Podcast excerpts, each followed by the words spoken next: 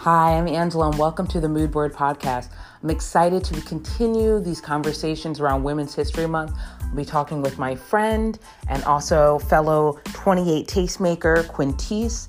She is the principal interior designer and owner of Studio Q Designs, which is an interior design firm based in Alexandria, Virginia.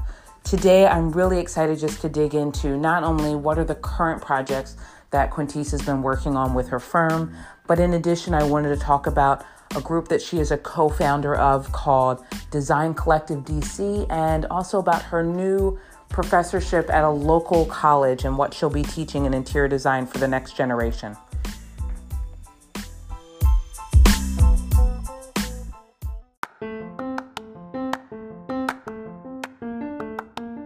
Many people have been asking me how can they support my business?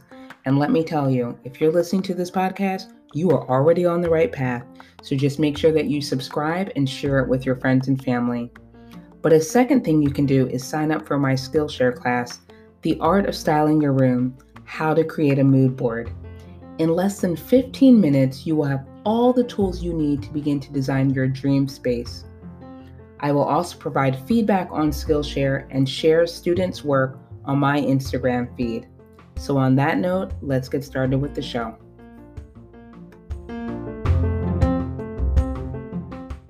Hi, Quintece. Welcome to the Mood Board Podcast. I'm so excited to have you on. As I've said before, I know that you've been doing a lot of new things.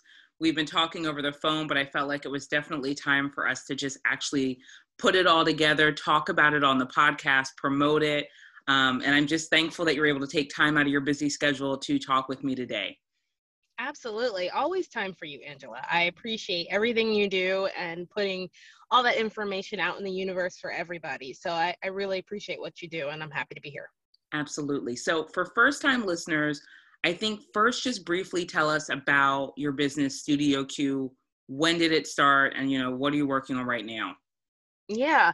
So Studio Q, boy, it's been an evolving monster. But you know, I started uh, I've been in the design industry for about 20 years, but I started Studio Q approximately 11 years ago um, officially. And I started it sort of after I realized that, oh, yeah, I'm done having kids. And it was ready. It was that point where I was like, okay, I'm done having kids. I think I can, you know, go full force with this. Yeah. And so I started Studio Q. I was very delusional that it would be easier after I decided to stop having kids, but it, it's still always been a struggle.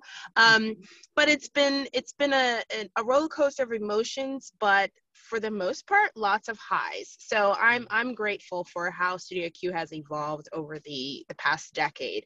Um, we started with just little small projects and then you know it just grew and grew and grew our client base grew uh, so we've been really fortunate to have some really cool projects and then how we got to where we are now and the, some of the projects we're doing now, it has really been through word of mouth. So mm-hmm. we've been fortunate that um, our clients really dig what we're doing um, and not just the aesthetics, but they enjoy the experience with us. So that makes that makes all the difference in the world to a business um, to not just have a glossy finished product product at the end but also to have a really good experience that somebody will recommend you to the next. So that's how studio q has really been built. It's been on our reputation of designing experiences and having a good relationship with our clients. Uh, right now we're working on you know a ton of projects. Um, I've been really fortunate during the pandemic yeah. to be so busy. Uh, I had not anticipated this. yes, yes. um, yeah, it's it's been a blessing and a curse at the same time. But it's it's I, I am going to definitely count my blessings on that. But um, some of the projects we're working on, we have a farmhouse project in Charlottesville, mm, Virginia, which okay. is fun. Um, and then we have a beach house project we're working on in Eastern Shore. Hmm. Um, we have an urban sort of design condo project that we're wrapping up now. Um, and we have another sort of like uh, like upgrade basement upgrade project coming up where you know everybody's gone into that panic mode of ah i need an office a home yes. office yes. so everybody's into that mode and everybody wants home theaters and all this other stuff so we've got quite a bit of projects all over the place Yeah, and I do feel like with interior design right now more than ever, I mean, everybody wants to use every square inch of their home. You know, Absolutely. and if if we can't get the products because those of you who are listening, so many things are back ordered, and we're trying our best. like back yes. is the name of the game. Um, yes. But planning is definitely, I feel like, the biggest thing. The floor plans, mapping it out, giving the 3D design, starting the process. I mean, that's what we're really needed for now more than ever. And I, I am really excited and happy to hear that you're so busy because these mm-hmm. all sound mm-hmm. like really beautiful, like portfolio builders as well. Be excited. Yeah, absolutely. absolutely. Everything, everything is a portfolio builder, honestly. I mean, even down to the tiniest of projects. So anybody who's listening, you know, even if you don't have whole house projects that you can shoot, even those small projects it resonates with people like oh that designer knows how to help me with this doggone closet that makes no sense you know? Like yes. even those small things resonate with people and you never know when a tiny project's going to turn into something bigger. It's very true. One room it can grow. Mm-hmm. one little spot one corner that's that's exactly exactly. That's how a lot of my projects evolve. I start oh can you just help me with this bathroom before i know it? I'm doing the whole house. So it, it, it it works that way sometimes. So let's talk about the group that you are working with in dc to pr- to really promote more designers of color in the DMV area. Like how mm-hmm. did that start? Who's included in it and, and what's happening? Yeah, so that has also been one of those evolving things. Um, about, would say, about approximately three years ago, a group of myself and of some fellow designers, we just started casually meeting up, um, dinner, lunches, just kind of supporting one another mm-hmm. um, emotionally, supporting one another in business, trying to figure out, you know, like hey try this or maybe your contract tweak it this way et cetera et cetera mm-hmm. just to kind of help one another out um, and it was it was about, probably about 2019 is when we started to realize that this was something necessary for many people. Mm-hmm. Um, and so we decided to start making moves to sort of formalized the group a little bit and we started meeting once a month in uh, showrooms and really started to develop something a little bit stronger and then in 2020 is when we decided to make this official mm-hmm. and we started the process and the paperwork of putting it all together now at the time only five of us were able to kind of move into that position of formalizing the group, yeah. um, uh, which was myself, um, Denise excuse me, Denise uh, Guadalupe Rojas, which I believe is one of your tastemakers. She is. She is one of the tastemakers yeah. this year. Yeah, yeah, yeah, yeah. So you know her well too. Um, Shauna Underwood, Ayantha Carly, and Charles Almonte. So um, the five of us were able to move forward with this, and it was kind of those incidents of 2020 that just kept popping up and made us realize mm-hmm. that we need to extend it beyond just you know the group of of black designers we decided that a lot of underrepresented groups were being you know exclu- uh, you know excluded out of the the conversation and so we decided to make the organization more about a bipoc community so mm-hmm. we're embracing all kinds of cultures to get involved in making sure that we spread the the support necessary within the community to build a strong community mm-hmm. to uh, to make sure that diversity in design is is become more of a staple um, versus just a spotlight yeah. and also to hold the design industry accountable for all of this new promise of diversity and inclusion but let's not just do it once a month or you know let's mm-hmm. not do it once a year let's make sure that it's not a um, specialty. It's more of a staple a reality. And mm-hmm. every time we open the magazine there is a variety of colors and and and you know ethnicities and, and culture being put out there. So we get more points of view. I mean the more diverse uh more diversity the better this design industry will become.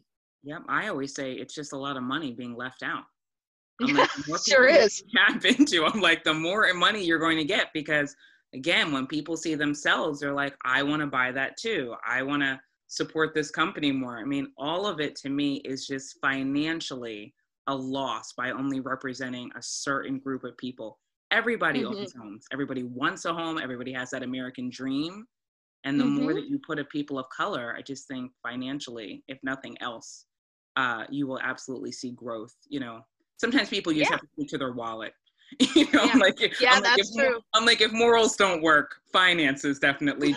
I think to help. oh my gosh, you you definitely hit the nail on the head there too. I mean, especially in the DC area where we are always in a financial bubble where we yes. don't get overly affected by, you know, some of the downturns. Um, you know, there's money here there's yeah. plenty for everybody and so everybody can have a piece of the pie here mm-hmm. so let's make mm-hmm. sure everybody has the opportunity to get a piece of the pie um, so that is one of the reasons why we developed this group and um, you know we we definitely encourage our members to be continue to be a part of all the like national organizations that have you know really put their foot forward BADG BIDN um, yeah. we're a part of those as well but our our group is really regionally focused in the dc yeah. area and trying to help those locally yeah and i think that was something we had talked about before too just how do we make sure that these groups that are national they tend up sometimes going going to one part like one region so how mm-hmm. do we mm-hmm. create more groups that are more like centralized in certain spaces because right the DMV in itself is a very wealthy area. That whole District of Columbia, Maryland, Virginia. I lived in mm-hmm. DC for five years, went to college there. I mean, there's a lot of wealth, and to tap into it, you know, some of the other groups may be kind of missing all of that that energy. So it does make sense that you guys are kind of banding together locally to tap into that market. Absolutely. And to be honest, DC is one of those absolutely true melting pots. Yes. Um, you know you can go to places like new york new york is fantastic but you still have pockets there um, of of culture you know where you see you know most of the italians are here and most of the black people are there well dc is a little bit different in that you really it have quite an infusion of cultures here um, and and overlapping and so for us it's really important to to highlight that as well i mean think about how many amazing collaborations could come out of more mm-hmm. diversity you know like i would love to see more native american prints you know or you know just the idea of having more um, indian flavor in our color palettes or you know just all kinds of different things that that we're missing out because we don't have enough diversity threads of diversity in the fabric of our design industry yep to tap into well, on that note, let's take a break.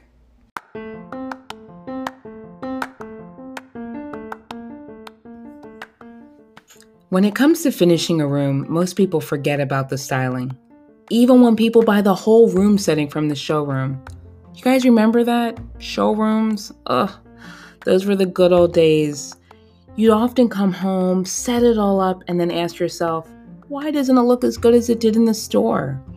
Well, the secret is because it hasn't been styled. But don't worry, I've got you covered.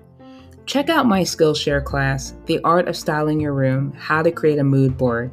And in less than 15 minutes, you will have all the tools you need to begin to design your dream space. Sign up for Skillshare.com, and I will post your work on my Instagram feed. So my next question is, you know, tell us a little bit about your new teaching gig. I'm like, I don't know how you're going to do this on top of everything else that you do, but I know that you will. oh my gosh. Well, yeah, I needed another job like I needed a hole in the head. But um I I was approached to teach the to to to to teach. I I didn't seek it out. I was sought out. And mm-hmm. to me that was really something that touched me that somebody appreciated my skill sets enough to say, hey, we really want you to be a part of the nurturing environment for the next generation. Yeah. So for me, that was really important to try and take on the challenge, even if I'm exhausted, which I am.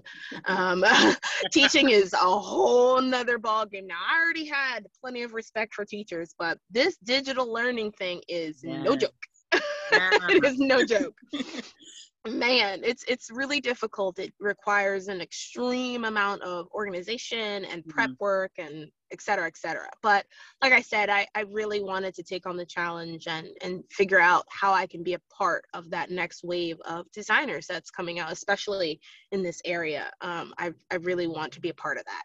So which school are you teaching for and, and what course is it Absolutely. So um, I teach for Montgomery College, which is in Rockville, Maryland, mm-hmm. uh, in their interior design program. Um, I already had a relationship with them as I'm on their interior design advisory council, um, which meets twice twice a year, and we basically the advisors of the of the the program talk to several of us practicing designers to make sure that their curriculum and their program kind of stays parallel and in line with what we're doing in the industry. Mm-hmm. Um, so when they reached out to me um, to teach, is I was like, this is, seems kind of like a no-brainer. They know me, I know them. I kind of mm-hmm. have an understanding of their curriculum, and then they were like really open to letting me just kind of mold the course the way I I mm-hmm. think it should be. So that mm-hmm. was really fun for me as well. So I teach advanced presentation techniques, hmm. um, which you know, a lot of people don't realize how important that is in interior design because that's your money maker that's how you sell your information that's how you sell your concepts that's how you sell your services is mm-hmm. making sure that your presentation knocks somebody off their feet yeah. so um so yeah so i've really taken that you know and, and molded it in in something that i I'm hoping is very beneficial to the students um, in my class so that they can have a skill set that's incredibly marketable once they leave. Yeah, that's awesome. And it's crazy Thank that you. doing it, and I love it. well, you know, in addition to that, you know, it's nice to see more uh, people of color in the educational world and design yes. because you don't see that as well either. And one of and the one of the advisors, Chantel Villamar, is is um, is an African American woman. So, yeah. you know, I was like, yeah, I'm gonna totally gonna do this with you. so No, I yeah. agree. I mean, that's something that's been like weighing on me more. Like I the last podcast we just went live with was with Professor Carmichael. Um, mm-hmm. she's a project coordinator for interior design at Howard University, and that's my alumni. And I've been trying to like connect more with them this fall just because I think that's like a thing that keeps weighing on me. Like we know that we're a small number and we know we want to grow, and we have to we have to have that generation see us and mm-hmm. see that like we're out there and you can get there and you can be at this level um, right. So i even have an intern right now at howard university and it's it's just for me like one of those things i just want to keep like molding that next generation of like you guys aren't alone you're not going to be started from scratch there are there we're out there we may right. be small but we do have groups we're mighty we have plenty to share um, and I just want them to feel supported. So I love that you're doing that too. Great. Yeah. You know, anytime, um, I mean, that that's another thing that the DCDC group is trying to do is, I mean, we're in the baby stages still of developing programs, but um, that is definitely one thing that we'd like to do in terms of outreach is reach out to these colleges and high schools where we can mm-hmm. pull in and, and mentor some of these these up and coming designers. I agree. They need more mentorship. They need more mm-hmm. mentors for sure. Um, so let me see before we get to our next one. My next question is How have you managed to really keep your business afloat, you know, during the pandemic and then really taking care of your family? You have these foster puppies that are so freaking cute that you're always taking care of. how are you able to manage it? How, are, how do you try to balance some of these things? Girl, I don't know. No, I'm kidding. no, I mean, part of it is sheer just determination to survive. And some of it is just, I mean, I'm, I'm going to real talk here. You know, as an African American woman, you are groomed from day one to, mm-hmm. to, be strong to balance to take on a lot to to persevere to figure it out to pivot to you know to pull to push you figure it out that's just the way it was and like I said, I was very fortunate that business was booming for me, but I had already been in business for 10 years, you know, and had been established. Um, so I think had I been starting my business during 2020, probably would have been difficult. Now, that is not to say that I haven't had difficulties. Like you yeah. said, doing business in 2020 was a different animal. You know, it was figuring out, relearning, you know how to do virtual presentations and there was a lot of um, you know give and, and and and play with my family. We had a lot of family meetings to say okay we got to readjust our schedules here you know mm-hmm. i know you're used to mom doing all this and whatnot but nope sunday we all got to get in the kitchen and do some prep work. And you know it was it was a lot of pivoting and figuring out what is going to work best for our family. Um my family is really important to me. I'm a boy mom. I'm a total boy mom. And I am I'm going to be out there ziplining in trees and climbing mountains with my kids. So I want to make sure that I have time for all that. So I mm-hmm. work really hard at trying to stay organized and keeping organized. And I have an assistant who's amazing. She's been helping me a lot on the back end stuff. Um, which I'm probably going to look into another intern for the summer um, to help me. Um, so I've been doing a lot in that direction of of keeping myself organized, really, really organized as best as mm-hmm. possible. Um, I have some really good clients, but also making sure that their the expectation is there. Like, listen, this is 2020. Mm-hmm. like, you need to be patient too because yeah. there's only so much I can do on my end. If it's back ordered, it's back ordered. If it's discontinued, I can't do it. If I can't get a sample for five weeks, I can't get a sample for 5 weeks. I, there's nothing I can do about that. So there was a lot of setting expectations or yeah. resetting expectations. Um, so there was a lot there was a lot there in 2020 um, and my puppies yeah there that's that's that that never gives. I have to have puppy energy around me. It's just like it's a but it's like break or bust. Like no no no that i have to have puppy energy. They make me happy. They're a lot of work but so they're one of those yeah they're one of those unadulterated joys that just like no matter how much crap they poop everywhere. You're just like but you're so cute. How do you guys not fight the urge to like keep one? Like i feel like there was one you had that was gray and i'd be like this one i'm actually going to keep. I can't. Yeah. You know what i mean? I think that's what would start to happen. And then i have like five puppies. I'm like i plan to give that one away too and i didn't. It is it is a willpower thing. Um, mm-hmm. When we started, we started about almost three years ago. We lost our dog Bailey, and mm-hmm. you know, my family we've always had a dog around. Um, so when we lost Bailey, it was really hard, and I wasn't ready to go through the idea of losing a dog again. Like that was the first time I'd actually experienced losing a dog, and it was hard. It was mm-hmm. pretty traumatic. Um, yeah. So I said to myself, we love having dogs around, but I'm not ready for that full commitment yet. Fostering was the next best thing. And um, my best friend took me out to a resort where one of their activities was playing with puppies. Mm-hmm. And so I was like, oh, this is it. This is what I need in my life every day. So just let them surround me bring them all just swarm me i need the puppy energy i mean it was just it was a no-brainer so when i got back we signed up for several programs and that's how it all started i love it i love seeing the po- like the photos like again my husband's deathly allergic Oh, we'll never be those people. So I just live through your photos. I'm like, I want that puppy so bad. I want the one like, oh, like this little yawn. Oh, yeah, they're so cute. They're really sweet. They are.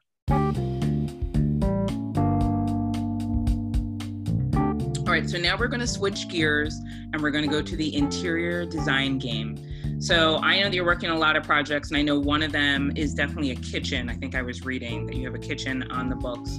So kitchens, bathrooms are always top renovations every year. There's no difference in 2021. When I was looking at numbers, they still seem to be top. Um, mm-hmm. So I wanted to go through some trends that I found from Elle Decor that are supposed to be top kitchen trends for 2021. Um, and I just want to know if you love it or hate it and why. Okay. So the first one on the list is green cabinetry. How do you feel about this? I love it. I think I love it because first of all, I know I, I probably should have a better like answer to that one, but I think I love it because I have been getting into colored cabinetry myself, like just mm. loving the idea of it. I think we went through a really strong gray and white phase for a long time. So I'm excited to see more like energy in color being infused in kitchens. So green cabinetry is kind of cool. I think it would be crazy if it was like Kermit green, but like, yeah, right, right. You know. The tone is important. Yeah, the tone is very important, but I, I think I do love it. Okay. The next one is aesthetically pleasing cookware. I feel like everybody is just really investing in what the pieces look like that are even going to go into the kitchen now when you're making meals. Mm, I'm gonna have to hate that one. oh, that to me just sounds like a whole lot of extra work because now I gotta take care of this pretty pot, or I'm gonna be like leaping over the dining table to stop my husband from cooking in the pretty pot. like, no, don't cook in my pretty pot. No, I can't. You're like, yeah, I have to say, I hate that one. like the plates can be nice. I right. just cook my food.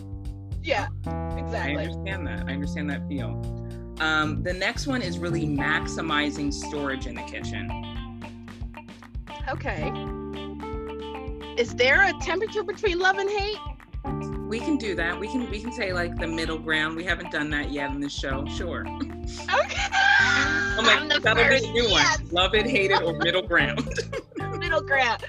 Okay, so I love it um, because you know I'm always finding new ways to incorporate organization in in spaces, uh, not just kitchens but anywhere. Um, but I also hate it because when sometimes when you give people too much storage, it creates the idea that oh, well, I can save this and I can save that and I can save this, and before you know it, people inundate themselves with clutter and stuff they don't need um, because they have the storage.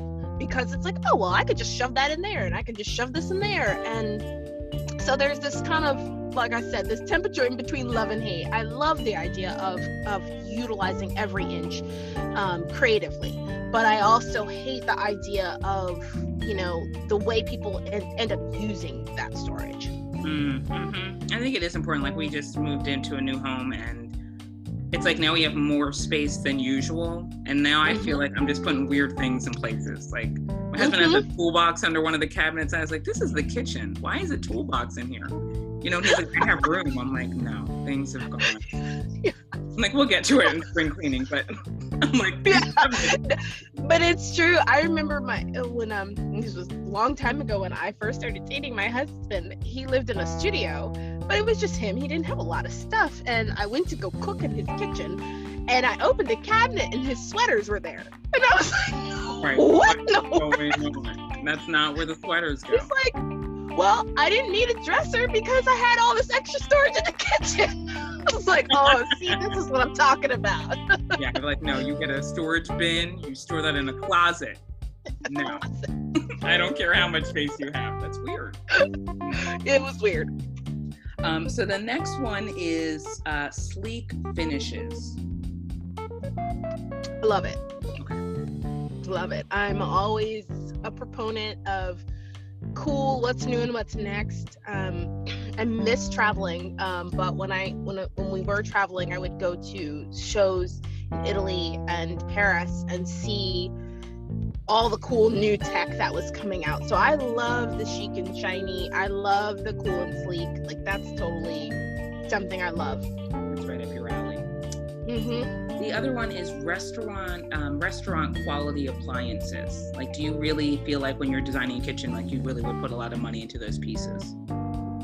I would have to say that depends on the client, but if we're playing this game, I'm gonna say hate it um, because I think that if you're not a you know amateur chef um, it, mm. it, it, can get really costly to do these yeah. appliances you yeah. know like and I feel like when you're remodeling your entire kitchen, it's because you want to have a beautiful kitchen, not necessarily spend 80% of your budget on the appliances. Yeah, it's true. It's true. I've definitely been there where even with clients where they said they were pretty open in the budget, when we started pulling some of those restaurants, they're like, Angela, I'm not that cool. I didn't want to tell Yeah, right.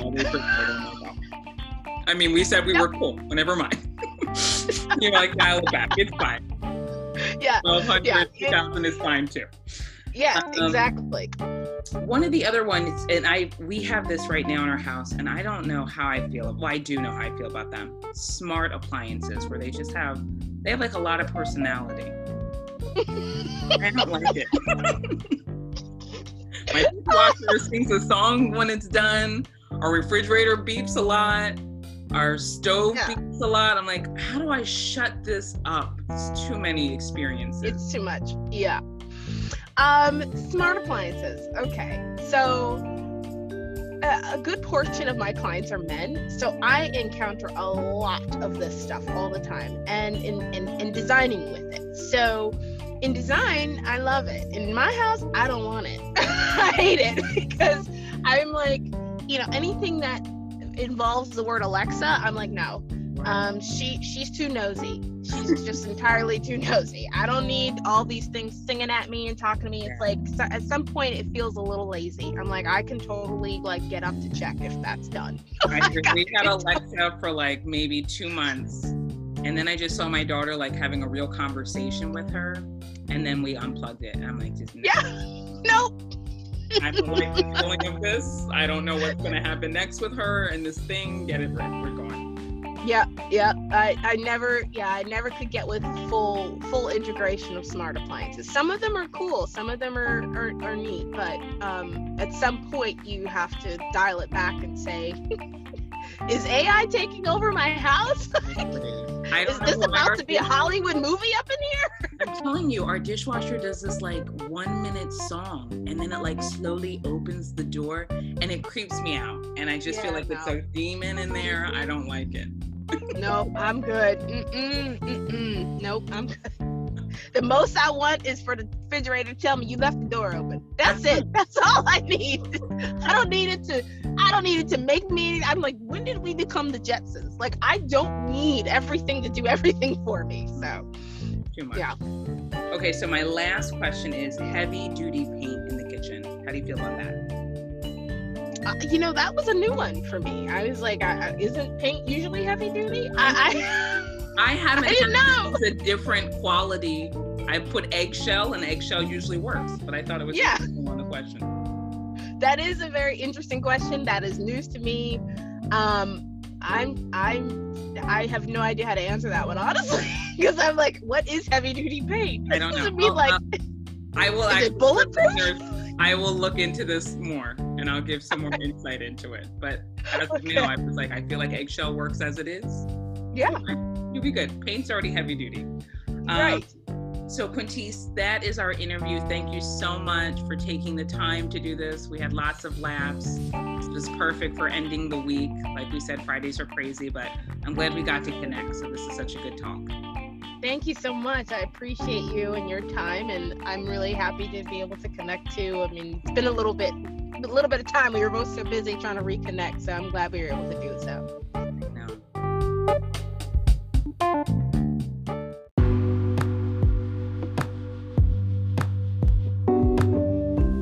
Well, I hope you enjoyed that conversation. And I did just want to share, I did dig into that. What was that whole thing around more durable paint? And there actually is a new paint collection by Farrow and Ball that really is designed to be for the kitchen.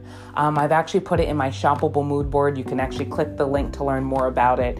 Um, but it does exist and it is supposed to be better than what we've been using in the past. I may need to order a test sample myself to see if that's true or false. Um, thank you again for listening. Continue to subscribe and share with your friends and family. And as always, have some fun and stay safe. Bye bye.